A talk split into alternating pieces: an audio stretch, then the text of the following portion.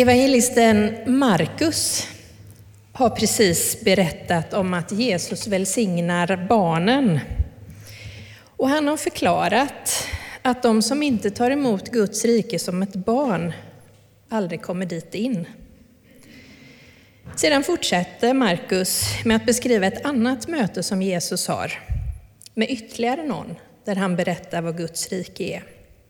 Så nu ska vi läsa om det i Markus evangeliet kapitel 10, vers 17 till 27. När han skulle fortsätta sin vandring sprang en man fram och föll på knä för honom och frågade Gode mästare, vad ska jag göra för att vinna evigt liv? Jesus svarade Varför kallar du mig god? Ingen är god utom Gud. Du kan budorden. Du ska inte dräpa, du ska inte begå äktenskapsbrott, du ska inte stjäla, du ska inte vittna falskt, du ska inte ta ifrån någon det som är hans, visa aktning för din far och mor. Mästare, sa mannen, allt detta har jag hållit sedan jag var ung. Jesus såg på honom med kärlek och sa, ett fattas dig. Gå och sälj allt du har och ge åt de fattiga. Då får du en skatt i himlen. Kom sedan och följ mig. Vid de orden mörknade mannen och gick bedrövad sin väg, för han ägde mycket. Jesus såg sig om och sa till sina lärjungar hur svårt blir det inte för dem som har pengar att komma in i Guds rike? Lärjungarna blev bestörta över hans ord, men Jesus sa igen, Mina barn, hur svårt är det inte att komma in i Guds rike? Det är lättare för en kamel att komma igenom ett nålsöga än för en rik att komma in i Guds rike. De blev ännu mer förskräckta och sa till varann, vem kan då bli räddad? Jesus såg på dem och sa, för människor är det omöjligt, men inte för Gud, ty för Gud är allting möjligt. Föreställ dig nu en liten synål. Du ska försöka trä in den här tråden i det där lilla nålsögat. Det är ju inte så lätt. Man får försöka ganska många gånger, kanske klippa sytråden, kanske liksom ta lite saliv på den. Och i bästa fall lyckas man, eller också får man be någon annan om hjälp. Eller också så står man där och tänker, tänk om det kunde vara som i Askungen, att jag bara för en liten sekund blev en sån där mus som bara kunde köra in hela armen i nålsögat. Vad enkelt det vore! Med lite möda kanske vi får in den där tunna sytråden i nålsögat. Det är ett sånt nålsöga som Jesus pratar om. Se nu framför dig hur en kamel närmar sig det där lilla nålsögat. Och efter lite googlande så kan jag berätta att en kamel är 3 meter lång, 8 centimeter bred och 2,20 i markhöjd och väger mellan 4 och 600 kilo. Hur ska det gå till? Det som till och med är svårt att trä igenom en sytråd i ett nålsöga. Det är förstås omöjligt för kamelen att komma igenom. Men ändå säger Jesus att det är lättare för en kamel att komma igenom nålsögat än för en rik att komma in i Guds rike. Vad är det han menar med det egentligen? Vad har det att säga oss?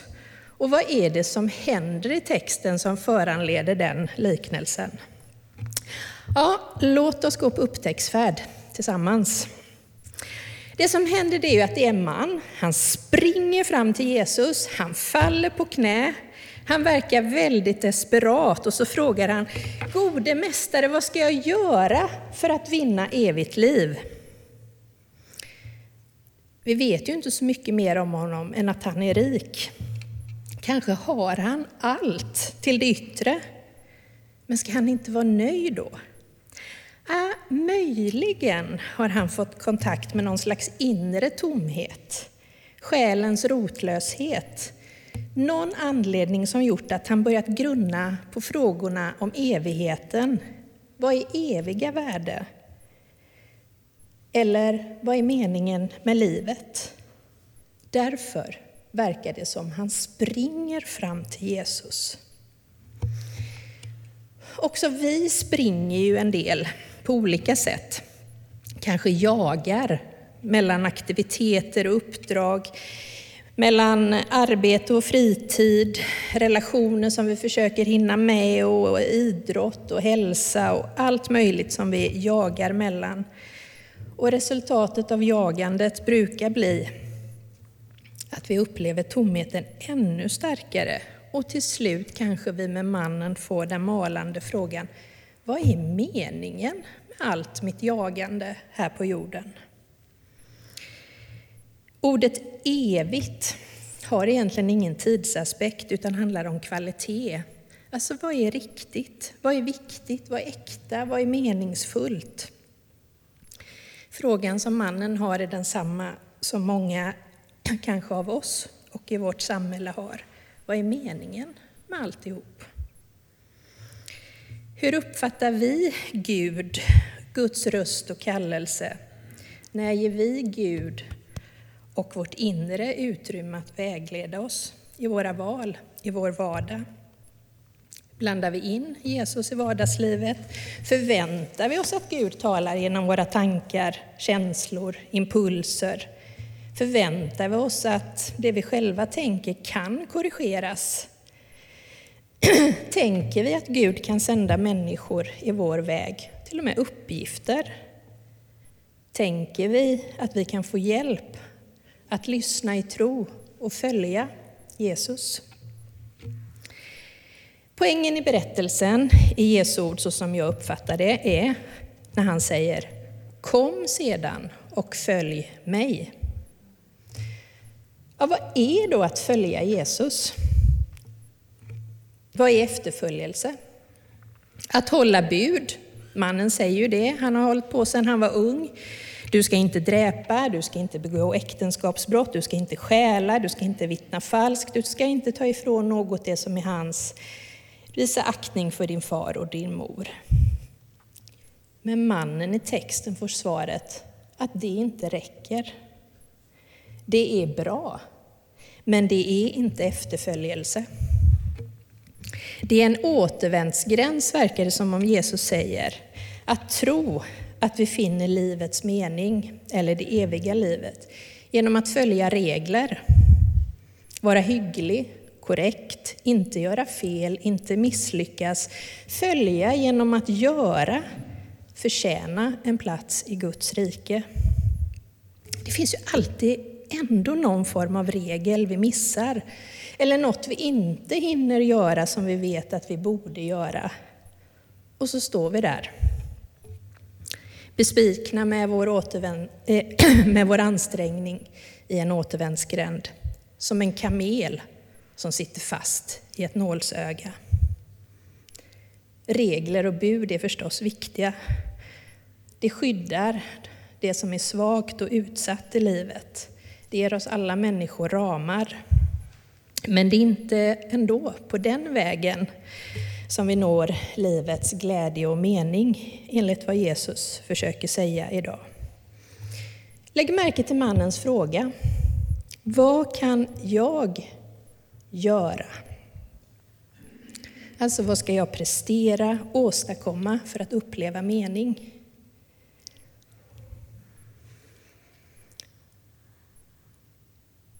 Lägg märke till Jesus som har sitt kärleksfulla ansikte vänt mot mannen, ser på honom med ömhet och han svarar Ett fattas dig.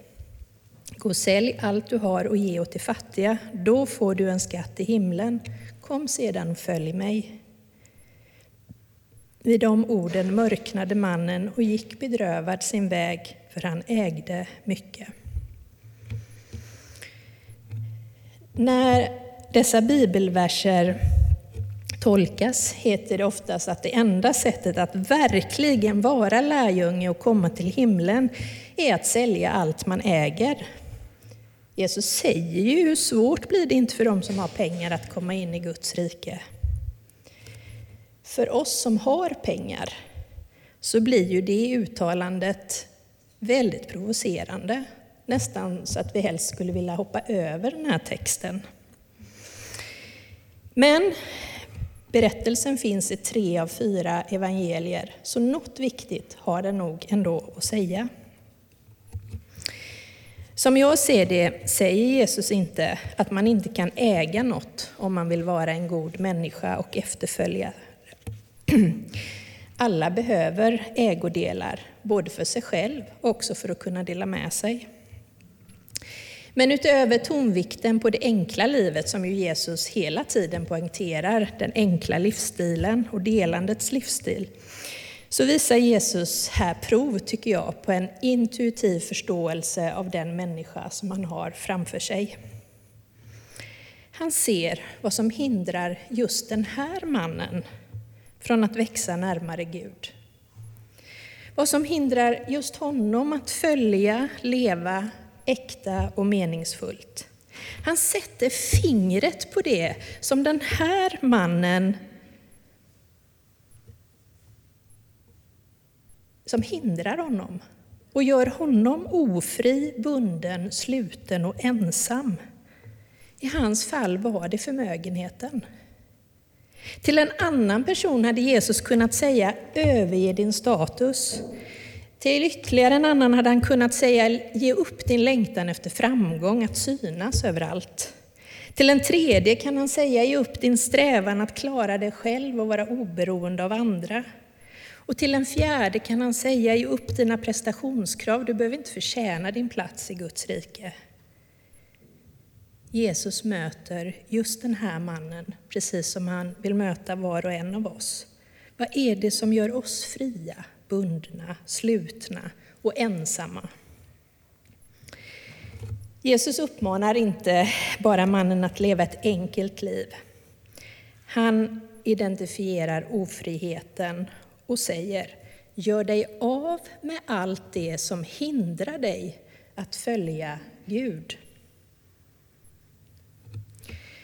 Ja, i mannens fall var det pengarna som höll honom kvar i allt han måste göra, i allt han måste förtjäna för att uppleva en värdighet genom alla prestationer. Pengar är inget ont, men rikedomen hindrade honom att leva i beroende till andra och i tillit till Gud. Jesus vill hjälpa mannen ut ur sitt ensamma liv, in i beroende och närhet till andra människor. Genom att ge eller sälja allt han har skulle också han behöva leva beroende, inte bygga sin mening och sin trygghet på pengar och prestationer. Jesu inbjudan när han sa följ mig till just den här mannen var att han skulle lita på Guds omsorgsfulla kärlek istället för sina egna prestationer. Det är det som kan ge svar på din inre tomhet, tänker jag att Jesus sa. Vad ska jag göra för att vinna evigt liv, känna mening, var mannens fråga. Vi vet inte så mycket om honom. Vi vet bara att hans blick förmörkades och han gick därifrån bedrövad. Och jag tänker, ja, vem hade inte gått ifrån med den känslan? Och så tänker jag vidare, han behövde nog lite tid att smälta de där orden, att låta dem landa, men vi vet inte. Han lämnar i alla fall scenen, men kvar står lärjungarna som har varit med på allt detta och vi får ta del av deras reaktioner. Jag läser vad som hände från The Message, en bibelparafras. Fattar ni hur svårt det är för människor som har allt att komma till Guds rike? Undrade Jesus och såg på lärjungarna som knappt trodde sina öron. Nej, ni kan inte tänka er hur svårt det är. Det måste vara lättare för en kamel att pressa sig igenom ögat på en synål än för en rik människa att ta sig in i Guds rike. Det fick lärjungarna att protestera. Vem hade då någon chans överhuvudtaget? Ingen har en chans, sa Jesus. Inte om man försöker klara av det av egen kraft. Men om man låter Gud göra det, då har man alla chanser i världen. Eller som Bibel 2000 säger, för människor är det omöjligt, men inte för Gud. Ty för Gud är allting möjligt. Här kommer befrielsen och kulmen i texten. Det är omöjligt för oss att komma in i Guds rike genom det vi äger, gör och presterar. Det är Gud som gör och vi som får ta emot. Se nu till sist kamelen framför dig och nålsögat. Med egen kraft är det omöjligt att forcera in kamelen men för Gud är det möjligt. Gud kan liksom transformera kamelen så att den utan problem kan tränga igenom nålsögat. Om vi vilar så i Guds glädje, nåd och kärlek, att vi låter Gud vägleda oss, föra oss, Ja, kan det kännas som en svår och trång passage.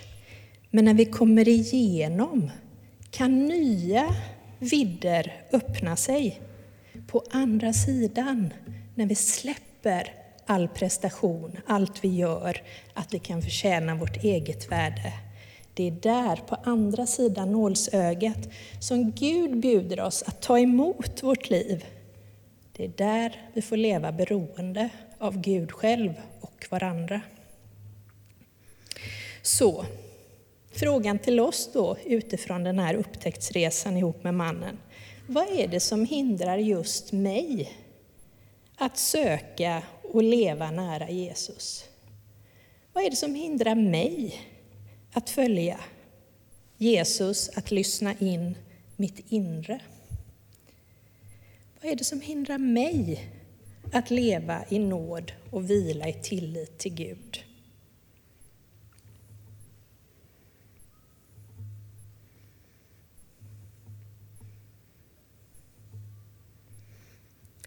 Jesus vill befria alla människor. Befria från det som hindrar livet. Gud vill göra alla fria. Jag tänker att Jesus ser på oss på samma sätt som han såg på lärjungarna när han sa, för människor, ja, är det omöjligt. Men inte för Gud. Ty för Gud är allting möjligt. Så allesammans, inklusive mig själv, våga den tillit som bor djupt inom dig. Lyssna till rösten som kallar dig Följ mig. Amen.